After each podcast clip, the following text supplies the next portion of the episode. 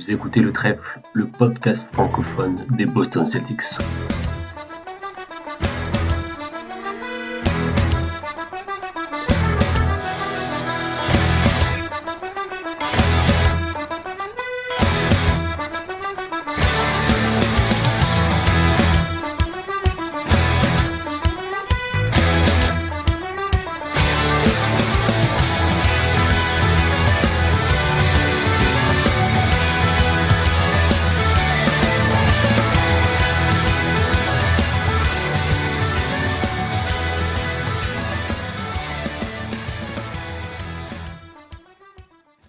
Salut à toutes, salut à tous et bienvenue dans cet épisode numéro 2 de la deuxième saison du podcast Le Trèfle. C'est Johan, j'espère que vous avez que vous allez bien, que vous profitez comme nous de ce début de saison. Ça fait un petit moment qu'on n'avait pas enregistré, la dernière fois c'était pour la preview. On a laissé passer euh, le début de saison, on a laissé la saison démarrer et comme on vient tout juste de passer la barre symbolique des 10 matchs joués, on s'est dit qu'on allait faire un premier point. Euh, j'ai avec moi ce soir deux de mes chers acolytes de l'équipe du trèfle qui vont partager avec vous leurs sentiments, leur analyse de ce début de saison. Il y a Hugo. Comment ça va Hugo? Bonsoir Johan, bonsoir à toutes et à tous. Bah écoute, ça va. Euh, même si euh, Jalen Brown est dans mon équipe, euh, bah, ça va quand même. Ok, donc euh, le- on rentre dans le vif du sujet tout de suite. Et puis il y a Elias aussi. Salut Elias. Salut, comment ça va? Euh, Je pense que vous aussi ça va. On a Jason Tatum dans l'équipe, il n'y a pas de raison de se, de, se morfondre comme ça, franchement. Voilà, donc un petit point négatif, un petit point positif. Ça va être un peu comme ça qu'on va fonctionner hein, euh, dans, ce, dans ce podcast. On va, on va parler de ce qui va bien, on va parler de ce qui va un peu moins bien. Euh, les gars, je vous propose de rentrer dans le vif du sujet tout de suite. Donc 10 matchs joués, comme on le disait. Un bilan de 7 victoires pour 3 défaites. Je vais prendre le temps de faire un petit rappel. Donc un début de saison qui, euh, sur le papier, euh, n'était pas facile. hein. Euh, on démarre contre deux équipes, alors qui aujourd'hui sont en difficulté ou en tout cas qui ne sont pas vraiment au, au niveau où on pensait les voir, les, Sixers et le Heat. Mais sur le papier, en tout cas, c'était un début de saison assez costaud. On sort de ces deux matchs avec deux victoires. On enchaîne avec le Magic, match qu'on aurait pu penser un peu plus abordable. Ça n'a pas forcément été le cas. On va quand même prendre une troisième victoire. Derrière, euh, deux défaites contre les Bulls, puis contre les Cavs. On retrouve la victoire contre les Wizards. Euh, un deuxième match contre les Cavs euh, qui sera plus accroché. Le premier c'était pas super bien passé. Là, c'était, on était plus proche, mais ça suffira pas. Deuxième défaite d'affilée contre les Cavs. On rejoue les Bulls contre. Par contre, on arrive à prendre notre revanche. Euh, ensuite, il y a une victoire euh, assez moche et pas vraiment rassurante contre les Knicks, où là, il y a beaucoup de choses à dire, euh, surtout au niveau de la défense. Et enfin, donc, le match d'hier, belle victoire contre les Grizzlies dans un match assez accroché. Les gars, globalement, on en parlait avant la saison, on a regardé le calendrier, on se demandait un peu à quoi s'attendre, ce qu'on pouvait espérer sur ces dix premiers matchs. On va bien sûr euh, revenir sur la manière, mais déjà, le, bilan, euh, pour vous, c'est satisfaisant? Moi, je pense que c'est satisfaisant. Le bilan en soi, euh, 7-3, c'est très correct. On aurait pu faire mieux. Euh, Il y a des défaites qui sont un peu. euh, la première défaite contre les Cavs, euh, on se prend un Caris Levert et, et Donovan Mitchell qui sont absolument monstrueux. C'était des défaites un peu. Bon, ça arrive en NBA, quoi. hein, y a- c'est une ligue avec tellement de talent maintenant qu'il suffit que qu'un ou deux joueurs en face soient très très grands jours et, voilà, donc on perd. Je pense que euh, les deux défaites contre les Cavs sont frustrantes parce que c'était des beaux matchs et que ça joué. Après, c'est une équipe très forte qui a pas perdu depuis son premier match. Euh, si qui a dû perdre hier contre les Clippers en fait, il me semble. Mais euh, quand même une équipe très forte, donc euh, voilà.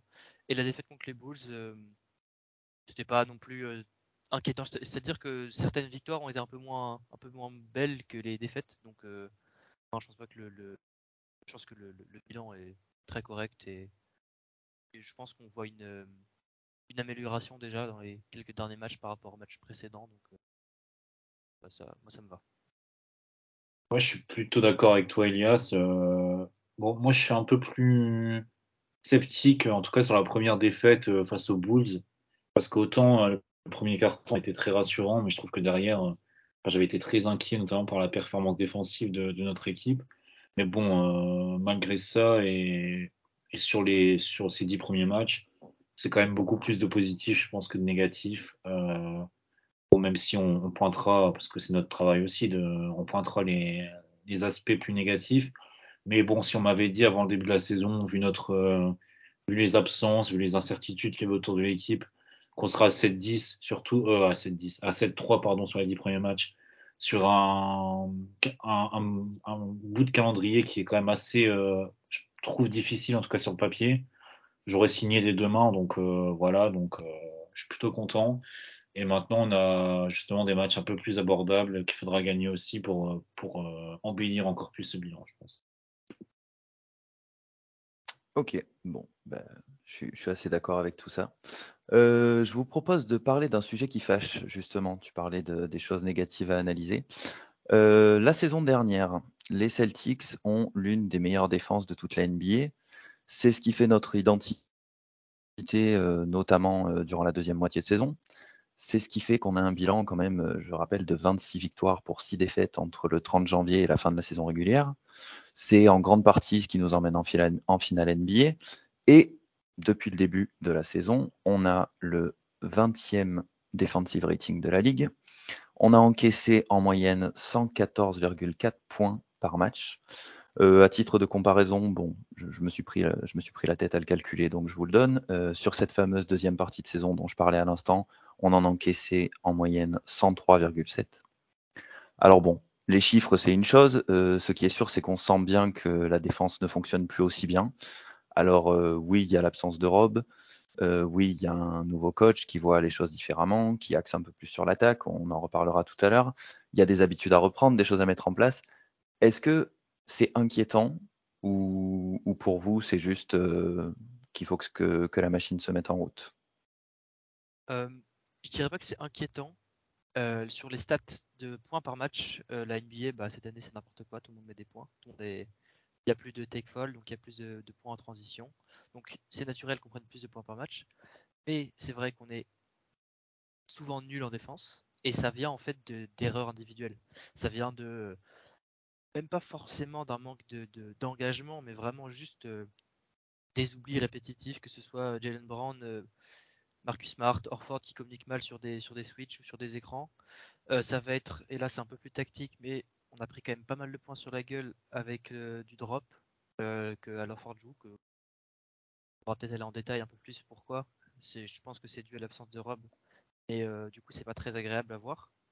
Donc, c'est pas inquiétant. Je pense que ça peut être assez facilement réparable avec l'arrivée de Rob, un peu plus d'envie.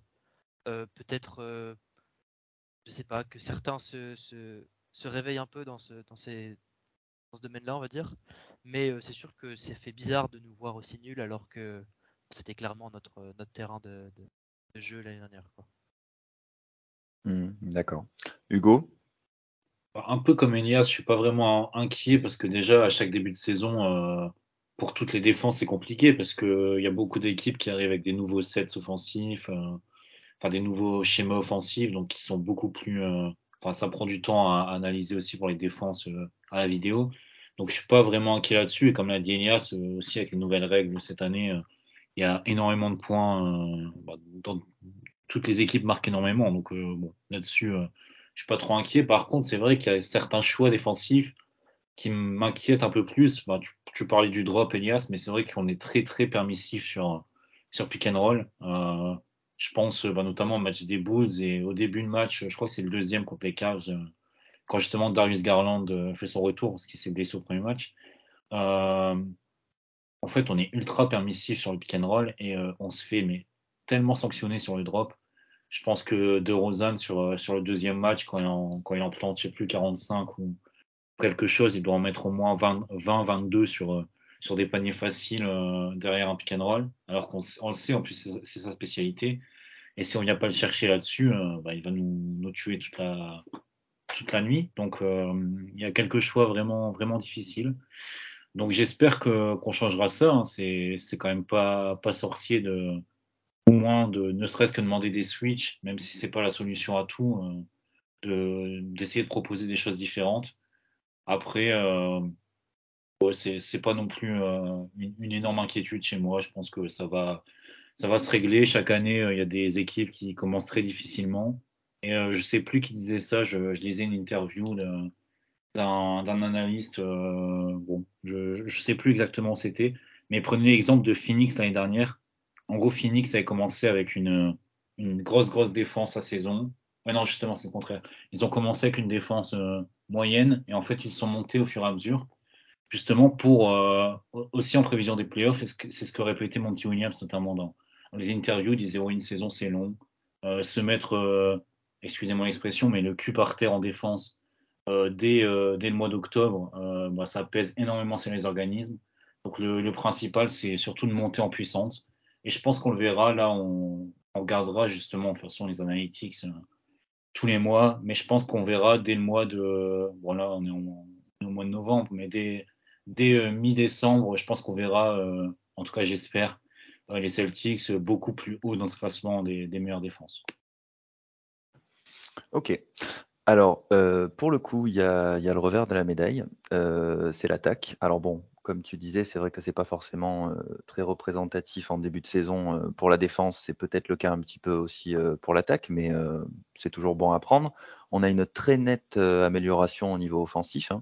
J'ai vérifié avant d'enregistrer, on était premier ex aequo avant le match d'hier, et du coup, après, euh, après le match contre les Grizzlies. Les Celtics sont le meilleur offensive rating de la ligue. Euh, ça, c'est un vrai progrès pour le coup. C'est Robin euh, dans la preview qui nous disait que, que pour lui, on aurait cette saison une défense moins bonne mais une meilleure attaque. Je ne sais pas s'il s'attendait à ce que ce soit à ce point-là. vous en pensez quoi? Je peux pas dire que je suis très étonné. Peut-être que soit premier, c'est assez, c'est quand même pas mal, quoi. Ça fait plaisir.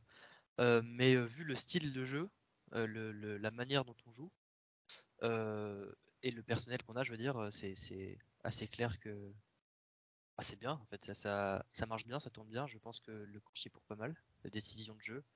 Euh, on est alors attendez, on est troisième en tentative de 3 points par match avec un peu plus de 40 par match et on est sixième en pourcentage à 3 points avec à peu près 39%, ce qui est au-dessus des pas mal au-dessus de la moyenne de la ligue.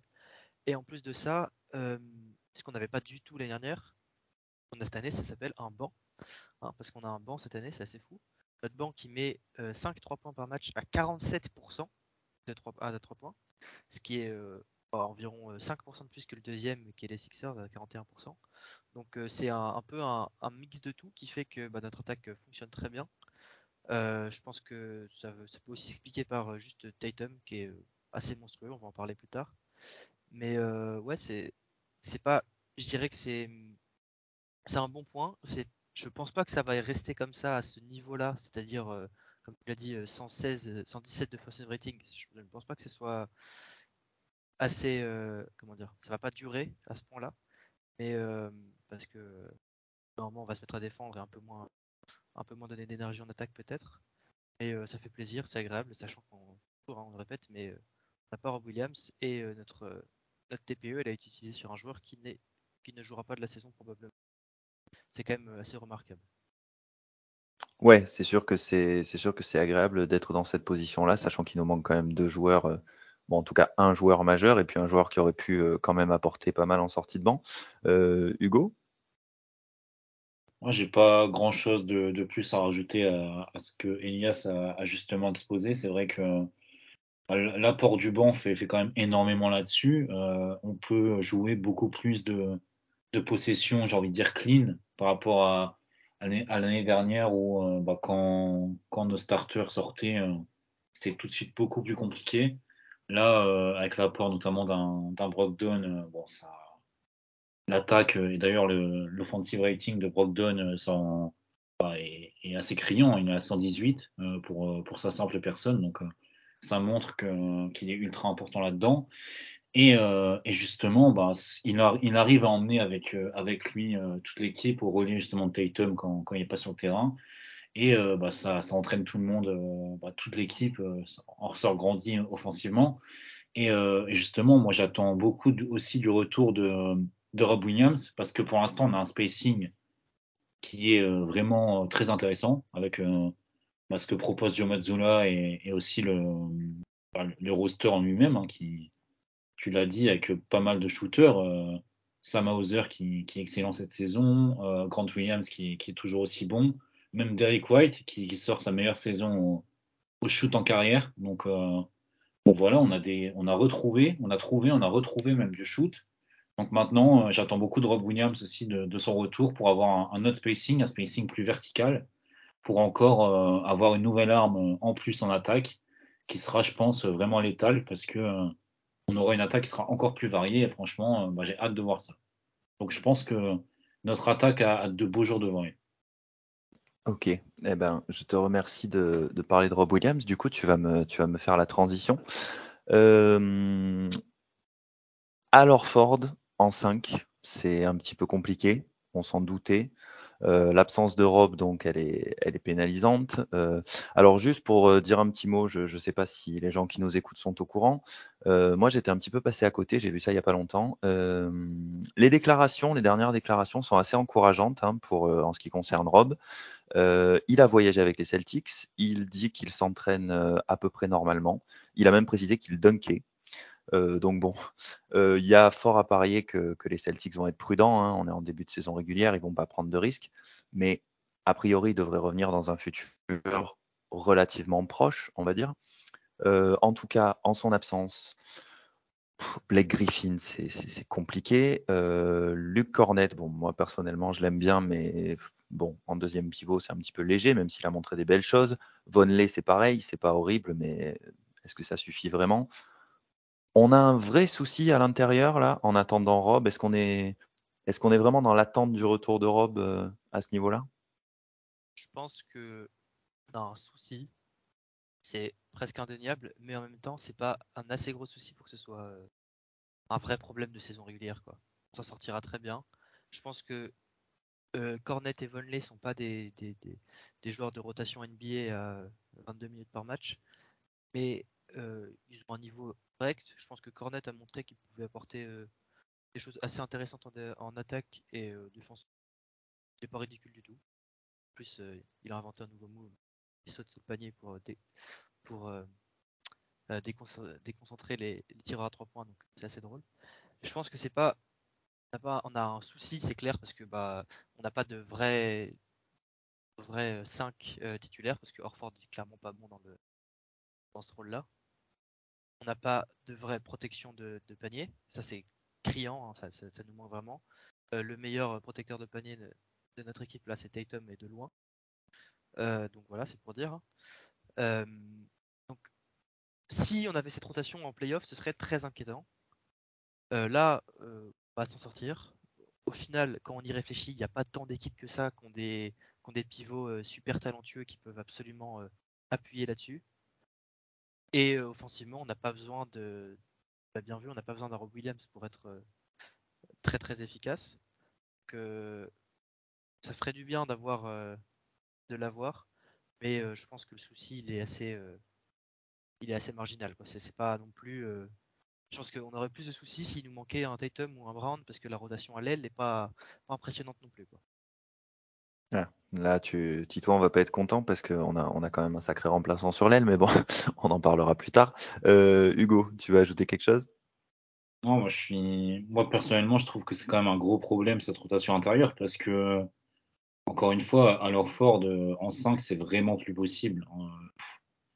c'est trop dur, que ce soit en attaque, en défense, euh, c'est très très difficile. Donc, euh, vivement qu'il le retour de Rob ou une solution euh, autre, parce que le voir passer, euh, bah, je sais pas, 30 euh, minutes sur, sur le terrain en poste 5 en 2022, c'est trop compliqué.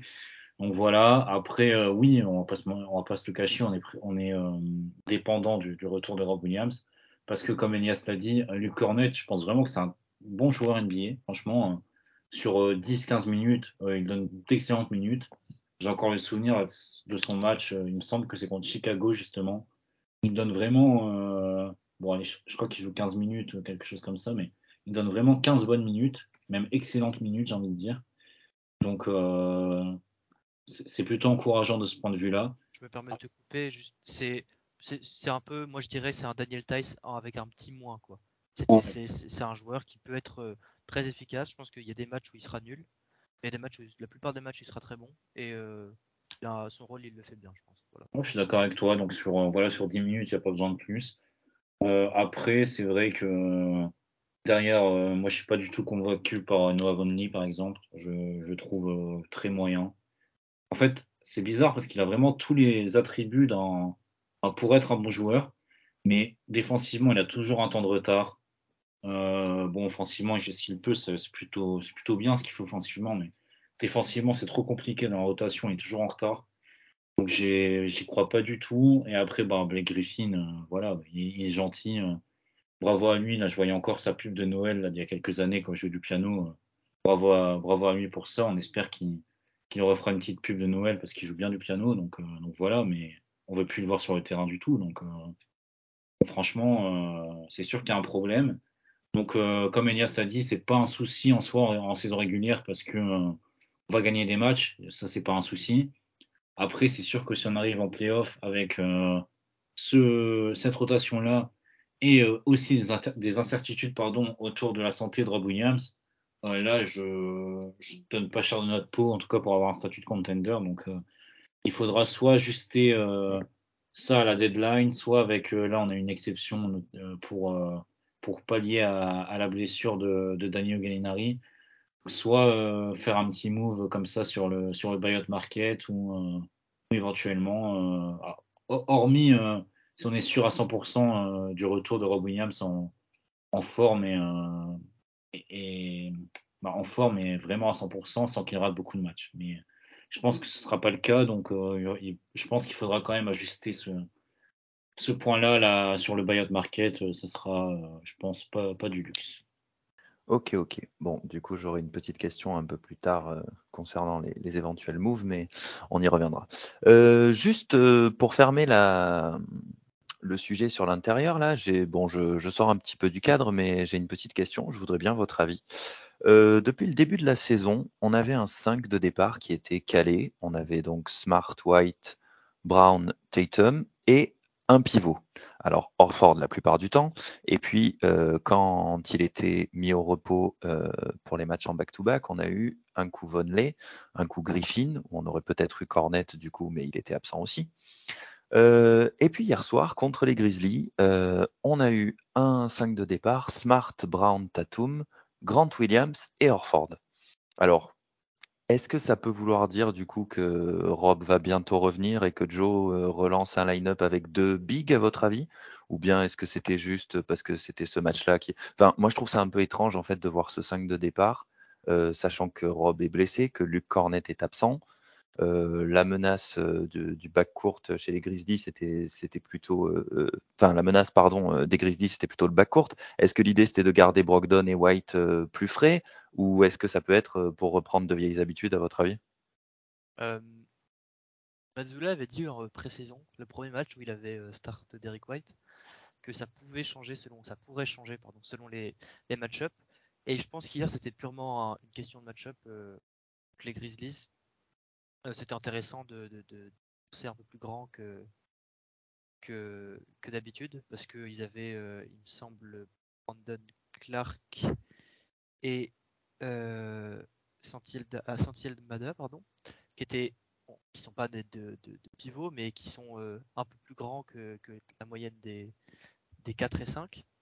Et il fallait donc répondre avec de la, de la taille. Et je pense que c'est intéressant de voir de la versatilité, J'ai pas du tout aimé la line-up avec Grant et, et Orford, personnellement. J'ai trouvé que c'était pas, ça marchait pas vraiment. Euh, offensivement surtout, défensivement ça allait, il tenait quand même. Et euh, je pense pas que, je pense que, je sais pas si c'est un, signe du retour de Rob. Je pense que de toute façon, quand Rob va revenir, on, aura un retour à la line-up euh, Orford en 4 et, et Rob en 5. Ça m'étonnerait qu'il ose changer ça. À voir, mais on s'en est sorti l'année dernière avec des rotations qui était pas non plus, euh, n'avait pas vraiment non plus quelqu'un derrière à, vraiment rentrer, donc euh, je pense pas qu'il changera la line-up euh, d'ici là. Je pense que c'était juste une question de match-up. On est en saison régulière, c'est le dixième match de Mazula en NBA en tant que head coach. Il teste des choses, il voit un peu ce qui se passe. et pas forcément mauvais. Après, j'ai pas aimé les line-up comme j'ai dit, mais ça peut être intéressant de voir ce que Grant peut faire avec les starters plutôt qu'avec. Ok, ouais. Hugo, t'es d'accord avec ça? Ouais, je suis d'accord. J'ai j'ai vraiment pas aimé non plus la line-up. Euh, bah, en fait, je voyais pas de raison de évidente en tout cas de changer le 5. Donc, je pense que c'est vraiment euh, une question de match-up. Après, euh, on verra, on verra si s'il continue là-dedans. Mais je pense, je pense qu'il n'y a pas de raison d'en changer. En tout cas, on avait un 5 qui marchait très très bien. Les ratings étaient plutôt plutôt bons pour pour notre 5 majeur. Donc, euh, je pense qu'il n'y a pas de raison de de, de couper les ponts avec euh, Derek White qui en plus euh, fait un début de saison très intéressant donc je pense qu'il mérite totalement sa place en tout cas dans. Surtout, surtout défensivement. hein. C'est le deuxième meilleur défenseur de la saison pour l'instant. Il fait vraiment un très très bon travail. Donc euh, ouais, je suis d'accord. Je pense que White est plus intéressant avec les starters parce que moins de responsabilité balle en main. Il a, il a plus son rôle de, de défenseur. euh, c'est un peu moche à dire hein, pour lui, mais c'est un peu un, un 3D maintenant avec nous. Et euh, ça marche bien dans line-up. Donc euh, moi je pense que pour l'instant, ça robe. La, réponse logique, c'est Derek White. Ça a bien marché. Mais euh, à voir. hein. On sait jamais ce qu'il peut faire. Surtout que justement on l'a dit mais cette année c'est un excellent catch and shooter donc c'est ça, complète super bien le 5 et j- j'espère en tout cas même même après le retour de de, de Rob Williams pardon je suis partisan de, de garder euh, de sortir plutôt Orford du 5 et pour décaler justement les minutes intérieures et, garder Derek White dans le 5 qui je trouve est vraiment excellent. Donc, euh, ça serait en tout cas ma take. Je sais pas si, c'est ce que fera Mazzula, mais, mais j'aimerais en tout cas qu'il le fasse. Ok, alors, euh, on va parler de quelque chose d'un petit peu plus satisfaisant maintenant. On a entendu la saison dernière euh, que s'il avait aussi bien joué toute la saison que ce qu'il a proposé entre février et avril, euh, son nom aurait été très très haut dans la, discussion du MVP. Je parle bien sûr de Jason Tatum. Euh, il nous a habitués à des démarrages poussifs. Souvent en début de saison, c'est pas top, il a besoin de temps. Cette saison, ce n'est absolument pas le cas. hein. Il, est, il est au top niveau d'entrée. Alors, euh, candidat MVP du coup, euh, Tatum cette saison?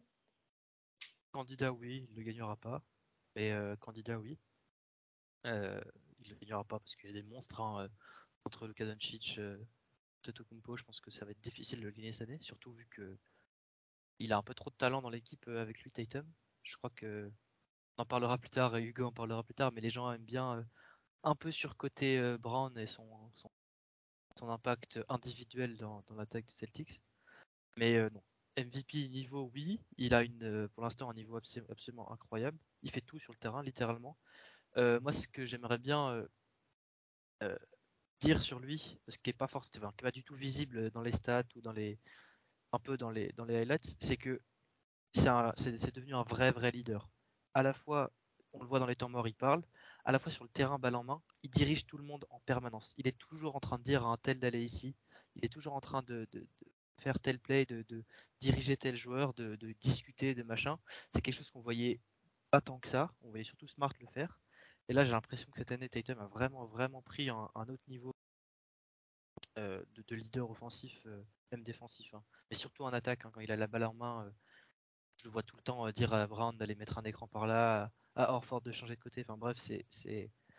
Voilà, donc euh, il y, a une- nette amélioration, ce qui est quand même assez incroyable par rapport à son niveau l'année dernière, c'est que sur presque tous les aspects du jeu, bah, il s'est amélioré. Euh, défensivement, il est absolument monstrueux, mais encore une fois, je pense qu'il va. Peut-être cette année c'est la fin, mais il a toujours été sur, sous-côté défensivement. Peut-être que cette année il aura ses, lauriers avec une sélection défensive, mais on verra euh, plus tard. Ouais, gros, gros début de saison, euh, très impressionné, très content que ça commence dès le début.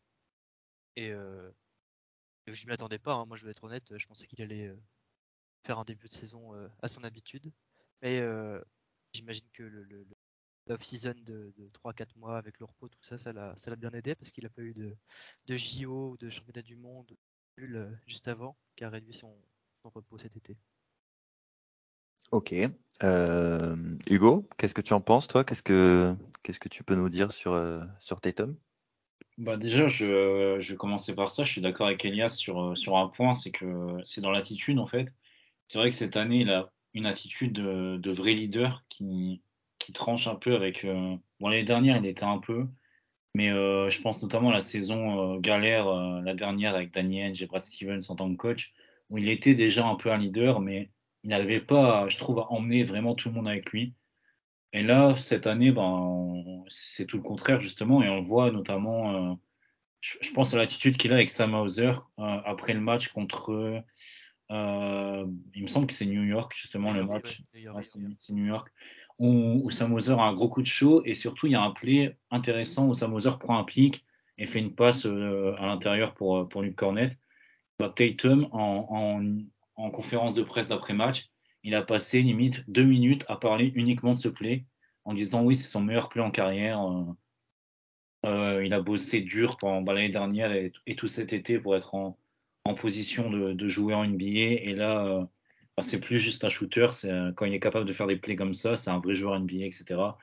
Et je, trouve son attitude vraiment positive aussi avec les jeunes. C'est-à-dire que, que maintenant, ça y est, c'est un patron. Il est dans la ligue depuis six ans. C'est un patron, il emmène, il emmène les autres. Et c'est un vrai leader. Le, petit bémol avec ça encore, c'est qu'il râle beaucoup trop pour les fautes. Il a déjà trois fautes techniques au bout de dix matchs, donc c'est énorme. Et euh, juste pour, euh, parler un peu plus de son impact, je vais utiliser une stat.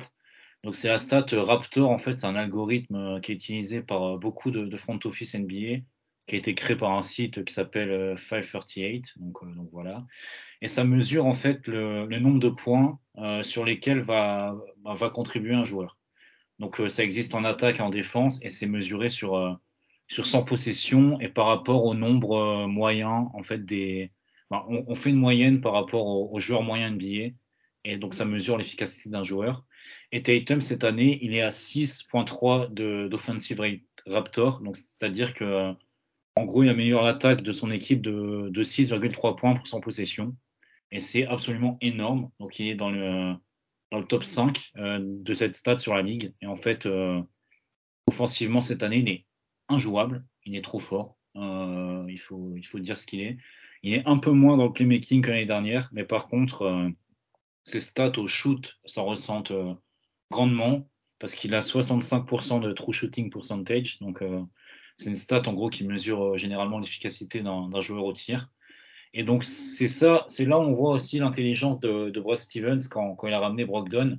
Parce que Brogdon, on le sait, c'est un joueur qui attaque le cercle, qui va, qui va faire du bien aussi dans le playmaking. Et on, avait, on en avait besoin quand on voit les finales, notamment de, de Marcus Smart. Et ben son apport, euh, il est là aussi parce que ça permet de soulager Tatum d'un point à la création. Et Dieu sait qu'il a été énormément utilisé là-dedans l'année dernière. Et justement, là, ça permet de, bah, de plus le, concentrer, en tout cas pour l'instant, sur un rôle de scoreur, de, shooter. Et on voit que bah, dans l'efficacité, ça, ça s'en ressent. Donc euh, pour l'instant, euh, c'est un début de saison XXL de Jason Tatum et j'espère que ça va durer. Mais en tout cas, je, pense que comme l'a dit Enias, cet, été vraiment de repos et, sans, euh, bah, sans match, euh, sans, tournoi, sans match dans la bulle, va lui faire beaucoup de bien pour tenir toute la saison. Ok, bon bah voilà donc euh, ce qu'on pouvait dire sur sur JT. on va parler de l'autre moitié du duo avec avec Jalen Brown. Alors Jalen Brown, c'est un joueur qui est quand même assez régulièrement cité euh, positivement, on va dire. Moi, quand je vois passer son nom sur Twitter, c'est presque toujours euh, pour en dire du bien, euh, parce que il est beau, il est grand, il marque beaucoup de points, il colle des beaux posters sur la tronche de Mitchell ou de Vucevic. mais chez nous, au trèfle, ben, on est assez critique envers lui. Parce qu'il y a la partie qui est peut-être moins visible ou que les gens ont peut-être moins envie de voir, qui saute peut-être moins aux yeux. Euh, mais on pourrait parler des pertes de balles, euh, des prises de décision qui sont parfois douteuses, de la défense aussi, parce que c'est vrai qu'on lui a collé une étiquette de, on va dire, de bon défenseur. Euh, depuis le début de la saison, c'est très discutable. Alors bon, personnellement, j'ai rien contre Jalen Brown. Hein. à la base, c'est même un joueur que, j'apprécie beaucoup. Mais il y a une, grosse frustration, le, sentiment qu'il pourrait faire tellement mieux. Hugo, euh, je vais te lancer sur, euh, sur Jalen en premier parce que je sais que tu vas faire un carnage. Et comme ça, peut-être que, que Elias pourra tempérer un peu ensuite ou pas. Bah, alors déjà, comme toi, euh, je vais tout de suite commencer en disant que je suis pas forcément un hater de Jalen Brown. hein. C'est un joueur que j'aime plutôt bien en NBA. Mais euh, forcé de, de constater que euh, depuis quelques années, ben, Jalen Brown est peut-être le joueur le plus frustrant euh, de la ligue. Et euh, en tout cas pour ma part, et je dis bien pour ma part, je sais que beaucoup vont pas être d'accord avec moi et, je peux l'entendre. Je pense que Jalen Brown est en tout cas un des joueurs les plus surcotés de la ligue. Parce que à chaque fois, justement, comme, comme tu le disais, on entend beaucoup de choses positives sur lui. Euh, beaucoup de, de. Je me souviens encore l'année dernière de certains euh, qui, qui trouvaient que Jalen Brown était meilleur que Jason Tatum. Euh, voilà. Euh, je ne vais pas rouvrir ce débat, mais euh, enfin, j'espère que ces personnes auront la, la décence de se repentir parce que c'est quand même un, sacré blasphème de, de tenir des propos comme ça. Mais voilà. donc, Jalen Brown, pour moi, en fait, c'est un joueur de, de box score. On, on va regarder ses box scores, par exemple. Euh, je vais prendre le match euh, contre euh, Cleveland, je crois. Le deuxième contre Cleveland qu'on perd en prolongation. Il met 30 points, euh, 30 points, 8 rebonds, 4 passes.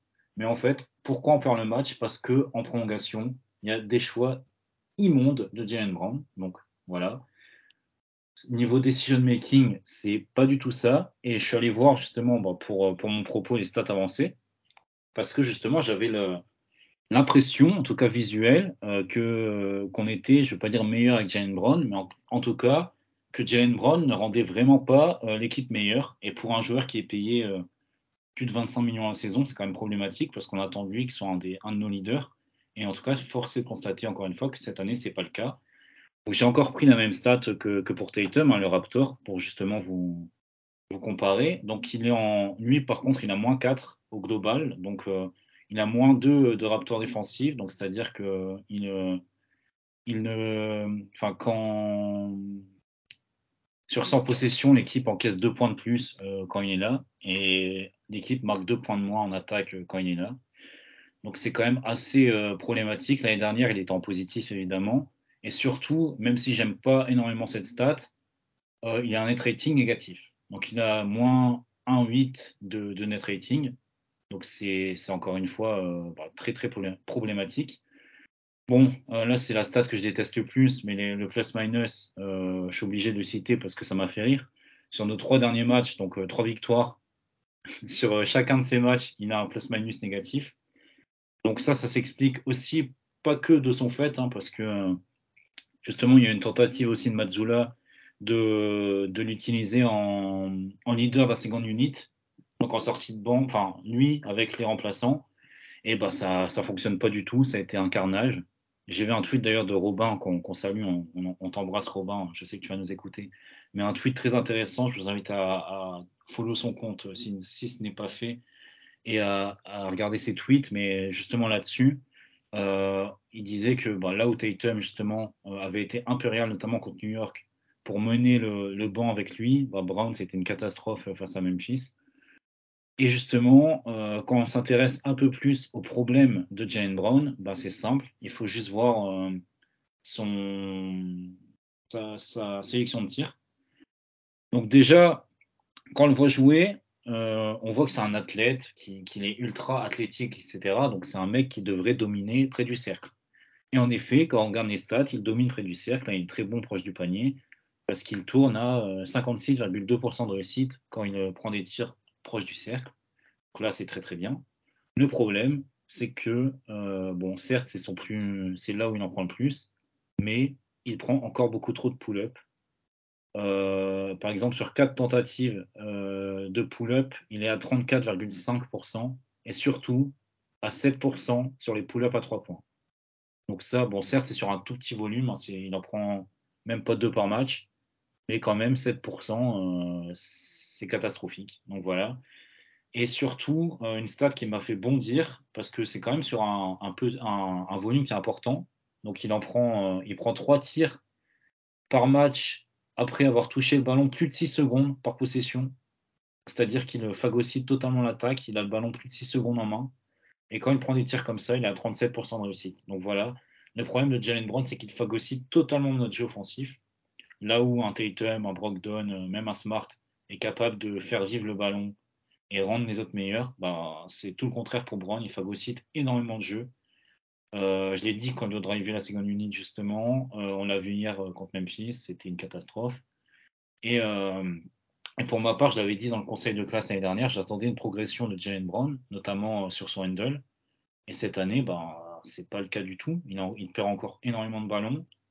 Et j'ai l'impression même que des fois, quand il dribble, quand, notamment quand il part de 45, dès qu'il y a un peu de pression, le ballon est forcément perdu. Donc euh, voilà pourquoi je pense que Jalen Brown est, en tout cas pour ma part, un joueur surcoté, c'est-à-dire que c'est un bon joueur, je ne dis pas le contraire. Euh, il n'est peut-être pas extrêmement bien utilisé encore, mais en tout cas, il fait des choses qu'il ne devrait pas faire parce que euh, c'est un joueur dominant quand il attaque le cercle. Malheureusement, il ne fait pas encore assez, donc il se prend pour quelqu'un qui ne l'est pas, donc c'est problématique. Ouais, j'allais dire, c'est vrai que si euh, on, en a souvent parlé en, entre nous, c'est vrai que si, se, concentrait sur un rôle de, slasher, il serait, beaucoup plus efficace. Et pour, euh, et pour revenir à ce que tu disais, donc euh, pour parler du match d'hier, 7 ballons perdus, c'est vrai que c'est vrai qu'au bout d'un moment, ça va, ça va poser problème. Elias, est-ce que tu veux défendre un tout petit peu Jalen ou, ou tu veux aller dans le sens de Hugo après, mais je vais rajouter un peu à ce qu'a dit Hugo. Ouais, vas-y, rajoute euh, pour aller dans ton sens, tu as parlé des turnovers. Euh, il y a quelque chose, j'ai pas la stat sous les yeux, j'ai pas de stat euh, pour appuyer ça, mais il, y a beaucoup de marchés de, de Jalen Brown cette saison qui s'explique par un espèce de. Ça se voit qu'il veut attaquer le cercle, ça se voit qu'il sait que c'est un excellent athlète et qu'il est très bon en finition en cercle. Sauf que le problème, c'est que les équipes ont regardé les playoffs l'année dernière, ont regardé le hit puis les, Warriors le contraient et lui, prendre la balle à chaque fois qu'il commençait un drive un peu euh, esselé, on va dire, sans vraiment être lancé. Et euh, il s'enferme en fait. Il s'enferme dans les attaques. Il, joue avec aucune. Euh, j'ai perdu le mot. Sait pas ce qui se passe autour de lui. Il ne cherche pas à savoir ce qui se passe autour de lui, surtout. C'est assez inquiétant quand même. il, il fonce la tête baissée, et si ça passe, ça passe, et si ça passe pas, ça passe pas. Il se retrouve bloqué soit sur un, stop, il arrive à ne pas faire de marché, soit il fait n'importe quoi, il perd un ballon. Il y a aussi, il pas mal de fautes offensives, je trouve que c'est bon, ça c'est ça va, c'est pas non plus euh, très grave, ça arrive, mais euh, c'est important de le noter. Euh, il, fait un peu n'importe quoi pour. Moi, je, j'ai une théorie, hein, son contrat, il peut signer une extension bientôt. S'il a une sélection LNBA, il va gagner beaucoup plus d'argent. je pense que c'est pas anodin. malheureusement, c'est comme ça que ça marche aussi en NBA et je pense qu'il le sait et euh, voilà, donc euh, c'est assez euh, dommage de le voir jouer comme ça, sachant, qu'on a une, équipe qui. Hier, des séquences de, offensives qu'on fait quand tout le monde est dans le même, sur la même longueur d'onde, pardon, qui fait tourner la balle, tout ça, c'est super beau. Et comme Hugo a dit, il fait aussi complètement l'attaque sur certaines possessions, il prend des tirs moisis. J'ai entendu Titouan sur le, podcast avec Guillaume sur Donovan Mitchell qu'il disait que euh, les superstars prenaient des tirs euh, quand même euh, de superstars qui sont souvent des mauvais tirs, mais s'ils le rendent, c'est pas grave. Bah là, le problème, c'est qu'ils les rendent pas. Donc, euh, ils les rendent pas ou pas assez, donc c'est pas, pas très agréable à voir, c'est super frustrant. Et malgré ça, bah, il met toujours ses points par match parce qu'il est bien servi. Il a toujours des bonnes stats en, tir, en, en, catch and shoot à 3 points. Donc il rentre ses points parce qu'il y a une bonne animation offensive à côté de lui. Mais euh, ouais, je suis d'accord pour dire que c'est assez inquiétant. Euh, en plus de ça, c'est que défensivement, bah là, on peut le dire, c'est le pire qu'il a jamais été. Euh, il fait aucun effort. Il, comme, comme il a toujours été dans sa carrière, hein, c'est pas un très bon, enfin c'est même un assez mauvais défenseur sans ballon, enfin sans, pas, sur ballon quoi. Mais là c'est encore plus catastrophique. Il, perd le, joueur, il, oublie de défendre. Enfin c'est assez, assez compliqué à voir. Et ça fait ça fait quand même euh, un peu chier de, le voir comme ça, sachant qu'on sait à quel point il est, il est fort. Ah, il a été fort, il peut l'être, mais là, pour l'instant, c'est pas, c'est pas le, niveau euh, qu'on espère. Et pourtant, hein, c'est quand même, euh, c'est quand même 25 points par match, presque 7 rebonds par match, quoi. Mais c'est un peu moins de 3 assists pour 3,2 turnovers. c'est pas, pas idéal. sachant que quand on voit les options qu'on a à côté, prend des possessions pour euh, pas grand chose et c'est pas très agréable à voir. Voilà. Donc ma défense, ce serait quand même de dire que malgré tout, il ses points, euh, il rentre des tirs qui sont des bons tirs, euh, mais il abuse un peu, il force un peu et Et moi, j'ai un peu peur que ce soit à cause de ces histoires de contrat et de sa sélection LNBA qui lui rapporterait beaucoup d'argent. Et bah, on peut pas voir, ça ici, quoi. On sait très bien qui est le meilleur joueur de l'équipe, on sait très bien qui sont les playmakers, parce que même si Mazula essaye un peu, ça ne marche pas. Hein, Jalen Brown en playmaker, et je suis pas sûr que ça marchera un jour, honnêtement. Donc voilà, c'est ce que j'avais à dire. Je suis d'accord avec Hugo, c'est inquiétant, c'est chiant. Et j'espère que ça va un peu changer parce que parce que s'il joue comme ça en playoff, ça va un peu peu être problématique. C'est vrai que bon, on va peut-être lui laisser le temps aussi de, lancer sa saison à lui aussi, mais c'est vrai qu'on espère que ça restera pas restera pas comme ça. on va revenir à quelque chose de positif. On, en a parlé dans plusieurs sections par par petits bouts, on va dire. Maintenant, on va s'y intéresser euh, pleinement. Euh, le banc. Alors bon, Malcolm Brogdon, on l'a dit, euh, se révèle être, être un style absolument extraordinaire. Hein, quand on sait qu'on l'a eu contre, contre deux paquets de chips et un Kinder Bueno. pardon, Daniel Tice, je, t'aime de tout mon cœur, mais il faut quand même dire les choses comme elles sont. White, hein, Kinder bueno White. Eh oui, oui, c'est ça. c'est celui-là. Euh, moi, je sais pas vous, mais euh, ma satisfaction principale, bon après c'est sûr qu'il y a, y a, Tatum qui est, qui est au, plus haut niveau, mais c'est cool qu'il le soit déjà. Mais euh, ma satisfaction principale en ce début de saison, c'est vraiment Brogdon et, et Sam Hauser. Sam qui est aussi bon qu'on pouvait l'espérer à trois points, qui fait des efforts défensifs. Il a joué tous les matchs. c'est pas pas juste du par-ci par-là. Hein. On voit vraiment qu'il est dedans. Il joue 13 minutes de moyenne à peu près. Je n'ai pas le chiffre exact, mais je crois qu'il est euh, dans ce, dans ce range-là. Il shoot à 56% à 3 points. Bon, c'est pas un volume énorme. Il en prend 3, je sais plus combien, entre 3 et 4. Euh, pardon? 3,3. 3,3, voilà. Donc à 56%. Euh, c'est un vrai ajout dans la rotation. Après, il y a Grant Williams, lui, on savait de quoi il était capable, mais il confirme. Euh, quand Rob sera revenu, on peut supposer que White sortira du banc également, donc ça, sera précieux, à moins que, Joe euh, suive le conseil de Hugo. Bon, a priori, ça devrait euh, plutôt se passer comme ça. Ce, banc qui est, qui est vraiment meilleur, ça peut faire une vraie différence? Oh bah ça, fait une différence. ça, commence déjà, oui, mais ça, peut faire une vraie ah, différence plus loin. Quoi. Une vraie différence, c'est sûr que que ça fait plaisir. Euh, moi, je, on n'a pas en soi grand chose à dire. Hein. Il rentre ses tirs. Euh, défensivement, c'est pas un, négatif, un pur négatif. Et en plus, euh, j'ai l'impression que les équipes adverses rentrent un peu dans le, le Hauser chasing et que du coup, ils rentrent dans des, dans des positions où ils font n'importe quoi. De l'isolation qui est pas si bien, bien que ça. Donc, c'est, ça va. Défensivement, il nous. Pas tant de points que ça. mais c'est surtout Brogdon hein, pour moi qui est, qui est, qui l'ajout. Bah, c'est absolument incroyable. Je pense que c'est un des meilleurs ajouts de, un des meilleurs moves de, de l'off-season sur toute la NBA. Euh, j'ai regardé un peu parce que je, me rends compte que c'est quand même euh, sa spécialité et c'est assez impressionnant la manière dont il le fait. Euh, c'est un, vrai vrai driver. C'est, je pense qu'on n'a jamais eu dans les quelques dernières années quelqu'un qui drive aussi bien que Michael Brodon. c'est assez impressionnant. Et il, a 12 drives par match. Donc c'est en soi c'est 28e dans la ligue. Donc c'est pas si haut que ça en, en volume pur. Mais euh, c'est le seul dans la liste des 30 premiers qui est à moins de 30 minutes par match. Et il est à 24 minutes par match. Le seul qui est à peu près, c'est Westbrook qui est à 29 minutes par match. Sinon, tous les autres, c'est du 32, 33, 34 minutes. Donc lui, il met 12 drives par match, euh, sachant que il, est, il a une efficacité monstrueuse sous le panier. Euh, il a des très très bonnes capacités de playmaking qui font qu'il crée des tirs ouverts. Il crée des tirs ouverts surtout pour des Sam Hauser, pour des Jason Tatum quand ils sont dans, dans le même line-up. Et donc, euh, en fait, il fait tout. Le seul euh, mini négatif que j'ai pour lui, c'est que on m'a un peu vendu sa défense, peut-être un peu trop cher, on va dire. Euh, je le trouve pas très très bon. Il est pas ridicule, hein, c'est un bon défenseur, mais voilà, il n'y a, pas, y a rien de spécial. mais sinon, ouais, non, c'est un ajout incroyable. Ça fait plaisir d'avoir un banc qui est aussi bon, aussi efficace. ça faisait longtemps qu'on n'avait pas eu des, des, vraies armes comme ça en sortie de banc. Je pense que depuis Terry Rozier et Marcus Morris, en gros, euh, on n'avait pas eu des gens qui savaient mettre des points en sortie de banc. Parce que j'adore euh, Nesmith et, Langford. Voilà. Ouais, c'est un plaisir.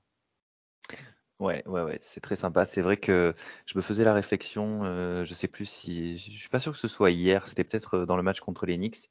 Ça fait plusieurs fois que je vois, tu sais, souvent dans le, dans le match, ils affichent le nombre de points du banc, et enfin des deux bancs des deux équipes. Et en fait, j'avais tellement pris l'habitude que les Celtics soient en dessous de l'autre équipe. Et là, ça fait plusieurs fois qu'on les voit au-dessus. Donc, c'est quand même très appréciable. Euh, Hugo, qu'est-ce que que tu peux nous dire sur le, sur le sujet? Bah, Sur le banc, c'est sûr que, en tout cas pour le moment, on a un des meilleurs bancs de la ligue. Euh, statistiquement et même, euh, bah, même l'impression visuelle. Hein. Autant les autres années, c'était bah, oui, c'était compliqué. On, prenait tout de suite des, runs quand, nos meilleurs joueurs sortaient. Mais là, cette année, justement, c'est tout le monde est toute l'équipe est à peu près uniforme et euh, ça se ressent même dans les ratings. Et euh, moi, ce qui m'importe surtout, c'est qu'on arrive vraiment à avoir des séquences avec un seul euh, joueur majeur, enfin deux si on compte Brogdon, mais en joueur majeur, je parle surtout de Tatum et Brown, malheureusement, mais, voilà, non, je rigole. Mais je parle surtout de, des membres du duo. On arrive à avoir des, séquences avec un joueur majeur et quatre joueurs du banc. Et justement, ça tient, voire même des fois, ça met des runs, comme contre les justement. Donc, franchement, euh, bah, c'est sûr que ça, ça, nous change la vie à Boston. Et on a vu à quel point les bancs étaient quand même importants pour, pour gagner des titres ces dernières années. Donc, euh, si, ça permet déjà de nous faire souffler en saison régulière et euh, de nous amener un peu plus frais en playoff, et même en playoff de contribuer, bah, franchement, là, on aura, on aura tout gagné, je pense. Ouais, comme tu dis, euh, je rebondis, je me permets. Il y a deux. Euh, tu dis que ça permet d'avoir des, des line-up avec un seul joueur euh, starting five. Il y en a deux que j'ai envie de souligner, c'est celle de, Tatum et, et, Brogdon qui sont accompagnés de Grant Williams, Sam Hauser et un big. donc en l'occurrence, j'ai deux stats sous les yeux. C'est donc Brogdon, Tatum, Cornette, Grant et Hauser qui ont quand même 131 d'offensive rating, c'est énorme. Et la même line-up avec euh, Vonley à la place de, de, comment? De Cornet, c'est 148 d'offensive rating sur les mêmes euh, donc c'est 16 et 17 minutes. C'est des petits échantillons. Mais au-delà des stats, sur le terrain, ça a de la gueule. Euh, il y a Hauser Grant qui space. Il y a, y a comment Il y a Brogdon qui permet d'apporter son playmaking, son, sa capacité offensive. Et, et Tatum qui est bas Tatum et les, les line-up sont excellentes. Euh, ils ont essayé de faire ça avec Brown hier, ça ne marchait pas. C'était pas du tout la même chose. Donc euh, voilà. les line-up euh, Tatum plus banc sont vraiment étaient déjà très bien les saisons précédentes, mais là avec Brogdon, c'est presque une line-up avec deux All-Stars au final. Donc c'est vraiment pas mal. Et ouais, c'est sûr que l'ajout de Brogdon, comme on l'a on l'a dit pendant la preview, tu tu te retrouves avec un gars qui serait euh, titulaire dans euh, plus de la moitié des équipes de NBA et, toi tu en fais ton tu en fais ton sixième homme, c'est vraiment un luxe quoi.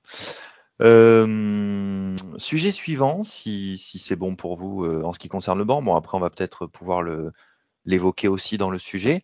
Joe Mazzulla, on n'en a pas encore parlé. Il y a bon, il y a pas mal de choses à dire. Alors on a parlé du côté offensif, c'est cool.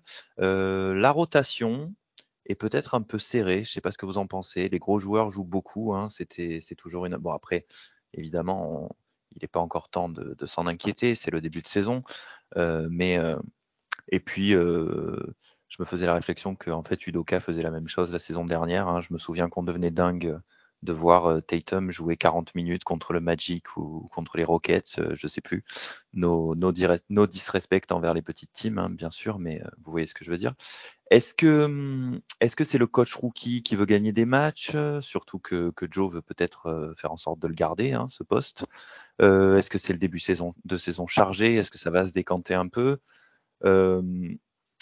Est-ce qu'on peut attendre aussi à ce qu'il se passe quelque chose au niveau défensif? Parce qu'il y, a quand même, euh, il y a quand même quelque chose à faire à ce niveau-là. Euh, je comptais euh, lancer Elias, parce que, mais il, me semblait qu'il voulait aussi partager son point de vue sur sa mastication. mais du coup, ah ben alors, alors vas-y. Je sais que je sais que ça te connaît. J'ai moins de choses à dire en fait sur Mazoula. Je me sens pas, pas vraiment les capacités d'analyser à fond ce qui bah oui, j'ai envie d'envoyer un petit message à Joe s'il te plaît, arrête de mâcher ce chewing-gum si violemment, c'est assez euh, désagréable à regarder. bref. Euh, non, sinon sur les line-up, je suis d'accord que les Stars jouent trop, enfin les, Tatum, Brown, Orford. jouent- Après, euh, on a joué presque que des bonnes équipes. On a joué presque que des matchs serrés. Euh, ça va redescendre, hein, on va avoir des blowouts, va les reposer. On va se faire exploser, hein, ça va arriver. On va les reposer. Que, pour l'instant, je dirais pas que c'est inquiétant. Euh, c'est un peu chiant, mais bon, euh, ça va. Hein, Tatum, euh, il est capable de, de rester à des minutes. Sur ses rotations, moi j'ai pas grand chose à dire. Je pense qu'il fait, ce qu'il peut et avec ce qu'il a. Moi, pour ma part, je suis pas trop inquiet pour, bah, pour la question de la rotation, parce que déjà, premièrement, euh, on a une rotation à 9 cette année, bon, une rotation majeure à 9 euh, sur euh, les 10 premiers matchs, euh, qui étaient, on, le rappelle, des matchs euh, en tout cas compliqués sur le papier. Donc, je suis pas trop inquiet là-dessus. Après, c'est vrai que oui, Tatum et Brown jouent beaucoup, ils jouent plus de 37 minutes en moyenne. Bon, c'est pas non plus bon, c'est beaucoup, c'est pas le, le chiffre le plus le, plus euh, comment le plus irrationnel que j'ai pu voir ces dernières années, mais bon, euh, ça ça peut ça peut encore être réglé dans dans les prochaines semaines. Là, par exemple, on joue deux fois Detroit, qui, qui est en grande grande difficulté cette année. Euh, je pense que c'est un match où on devrait par exemple voir un un, un petit Peyton Pritchard, par exemple. Euh, je pense que c'est un match, en... enfin, c'est deux matchs dans lesquels on pourrait le voir. Voilà. Euh, sinon, euh, sinon sur Mazzula en lui-même, bah, c'est simple. hein, il avait dit dans une interview, je sais plus, euh, je sais plus après quel match c'était, euh, après le match contre les Wizards, il euh, où il expliquait simplement qu'il aimait les maths. Et bah, ça se ressent dans son coaching parce que, comme Elias l'avait dit justement tout à l'heure, on tente plus de 40 euh, tirs extérieurs par match. C'est simple, c'est au basket avec le, le tir près du cercle, le tir le plus rémunérateur, pardon. Donc, euh, bah, c'est pourquoi on, on cherche à avoir beaucoup de spacing. Et pour l'instant, en tout cas, ça marche bien. Euh, je critiquais justement le 5 de départ, mais c'est vrai que c'est quasiment la. Je critique surtout le 5 de départ parce qu'on souffre beaucoup en défense à mon goût, notamment sur le drop d'Orford. Mais c'est vrai qu'en attaque, pour le coup, euh, niveau spacing, c'est euh, quasiment ce qui se fait de mieux à Boston depuis très longtemps. Parce qu'on a un spacing qui est vraiment optimal. Euh, bon, j'attends de voir avec Rob Williams justement pour avoir un spacing aussi vertical pour encore plus étirer les défenses. Enfin, forcer les défenses à avoir euh, un double poison. Donc voilà, mais en tout cas, ce que fait Mazzula pour l'instant, c'est plus ou moins ce que j'attendais. Euh, il utilise encore beaucoup la ligne de fond comme, euh, comme j'avais dit dans la preview. Donc je m'y attendais beaucoup. Sur le spacing, j'attendais aussi plus de flex quand même en attaque. Donc le système flex, je rappelle, c'est un système qui consiste à, faire un, un back pick du, d'un intérieur euh, pour le faire remonter euh, tête de raquette et ensuite découler un système. On en fait un peu, mais pas beaucoup. Donc, euh, donc voilà, je trouve qu'on. Par contre, on fait vraiment bien vivre le ballon, donc ça compense. Après, est-ce que on arrivera à garder cette même adresse toute, toute la saison? Est-ce que justement, si, si on a des périodes avec un petit drop d'adresse, on sera capable de, de s'ajuster C'est aussi là la grande question par rapport à Mazzula, mais je pense que euh, a prouvé, en tout cas sur ses débuts NBA, que c'était un cerveau offensif qui était quand même euh, très très intéressant. Donc, euh, je me fais, je me pose pas trop de questions là-dessus. J'espère longtemps qu'il pourra régler les petits soucis en défense. Et franchement, on aura, moi, on aura un super coach. Après, moi, j'adore Matsula depuis plusieurs années, donc je, je suis pas trop étonné là-dessus. Mais c'est vrai que je suis quand même surpris très positivement par ce qu'il propose dans l'attaque.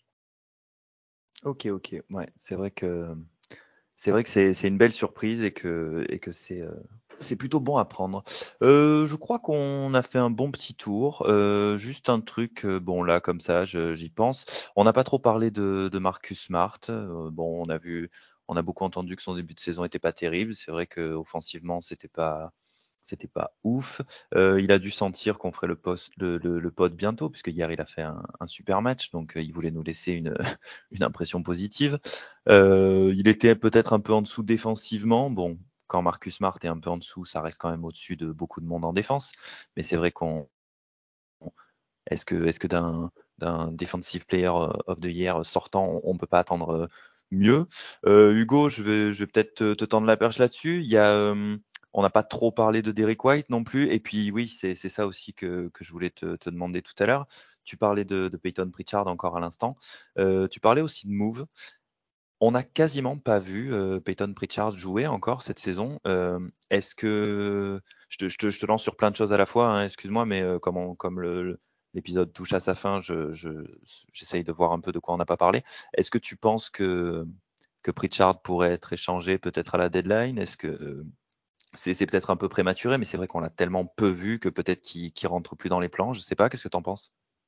Bah, en tout cas, en tant que fan de Peyton Pritchard, le, joueur, euh, j'espère pour lui qu'il qu serait échangé parce que euh, voilà, niveau développement euh, personnel, c'est compliqué parce qu'il mérite de jouer, il a largement le niveau pour jouer en NBA. Et là, de le voir se morfondre sur le banc, c'est un peu compliqué, même si à chaque fois qu'on a des, images du banc, il a l'air de plutôt bien le, vivre. Évidemment, c'est qu'une façade, hein, mais il a l'air d'être bien intégré dans ce collectif. Donc, est-ce qu'il a justement des, des, promesses aussi de Mazzula pour, euh, pour jouer un peu plus sur le reste de la saison, c'est possible, mais j'y crois pas vraiment. Donc c'est possible qu'il soit échangé. Après, moi, il y a d'autres moves que, que je trouverais plus intéressants, euh, notamment euh, un joueur que j'ai toujours adoré en NBA, Derek Favors, qui est encore free agent. Il a été transféré dans, dans le trade euh, qui a envoyé notamment Théo Malédon chez les Rockets, qui a été coupé, qui, qui, a été coupé justement en compagnie de Derek Favors. Mais, euh, mais justement, moi, Derek Favors, c'est un joueur que j'adore, qui est capable de défendre, qui pourrait faire souffler, euh, même débuter des matchs post 5 ou faire souffler Orford. Ça serait le move que je ferais, surtout avec, surtout avec l'exception qu'on a récupérée pour, pour euh, remplacer Gallinari. C'est ce que j'espère. Après, est-ce qu'on le fera euh, Je sais pas. Mais en, en tout cas, euh, je suis quand même content parce que là, il y a Dwight Howard qui a signé à Taïwan. Ça veut dire qu'on ne signera pas Dwight Howard et je suis rassuré. Effecti effectivement, c'est vrai que c'était la, c'était la bonne nouvelle pour nous, même si elle ne nous concernait pas. est-ce que, est-ce que vous voulez ajouter quelque chose, les gars, ou pour vous c'est bon? Non, c'est vrai que sur Smart, tu m'as lancé, j'ai oublié de répondre. Ouais, ouais, non, mais il n'y a pas de souci. Statistiquement, en tout cas, c'est inquiétant parce que euh, justement, je parlais du Raptor tout à l'heure, il a un Raptor qui est bien, bien négatif. C'est quasiment le pire de l'équipe hein, pour, pour la faire courte. Donc voilà, c'est inquiétant. Euh, c'est pas au niveau d'un defensive player of the c'est sûr. J'espère qu'il y aura du mieux, mais c'est vrai que par rapport à d'habitude, je vois perdre beaucoup de duels en défense, euh, notamment sur le premier pas, des duels euh, purement, euh, purement extérieurs. Quoi. Donc euh, c'est assez problématique. Là, il a plutôt été bon contre Memphis. Donc euh, espérons que ce, soit le début d'un nouveau Marcus Smart, parce que c'est sûr que, en tout cas pour ma part, j'étais assez inquiet sur son début de saison. Et même en attaque, euh, je trouvais pas, euh, bon, je trouvais bon, mais pas, pas non plus flamboyant. Et là, hier, bon, il était plus que décent. Ouais, et puis ça fait deux matchs quand même qu'il est à 11 et 12 euh, euh, assists, c'est ce qui est toujours sympa aussi. Euh, bon, ben je pense que je pense qu'on a fait un bon petit tour. L'épisode va toucher à sa fin. Euh, en ce qui concerne la suite pour le trèfle, donc juste pour vous dire, on va avoir un épisode focus euh, qui devrait sortir très bientôt. Je vous renvoie d'ailleurs vers celui qui était sorti il y a quelques semaines avec, euh, on avait eu la chance de recevoir euh, Guillaume de Basket Lab en invité, qui était venu parler de, Marcus Smart avec nous. Euh, pour la trame principale, on va dire, euh, du podcast, on vous donne rendez-vous d'ici un mois à peu près. ça devrait nous, emmener aux alentours du 30e match. C'est ce qu'on avait évoqué entre nous comme, comme échantillon, on va dire, pour, pour voir une partie un petit peu plus importante. On a un calendrier, comme Hugo le disait tout à l'heure, qui va être un peu plus zen là sur les 10 matchs à venir. Et ensuite, par contre, il va y avoir un gros morceau début décembre avec une dizaine de matchs qui va être assez costaud avec de gros adversaires d'affilée. Ce sera intéressant. Ça, nous laisse le temps de voir comment, comment cette équipe va évoluer dans ces différentes situations. Euh, du coup, ben, il me reste juste à vous souhaiter une bonne suite de saison, de bons réveils à différentes heures de la nuit pour euh, les plus courageux, de bons replays pour les autres. Go Celtics et euh, à très bientôt.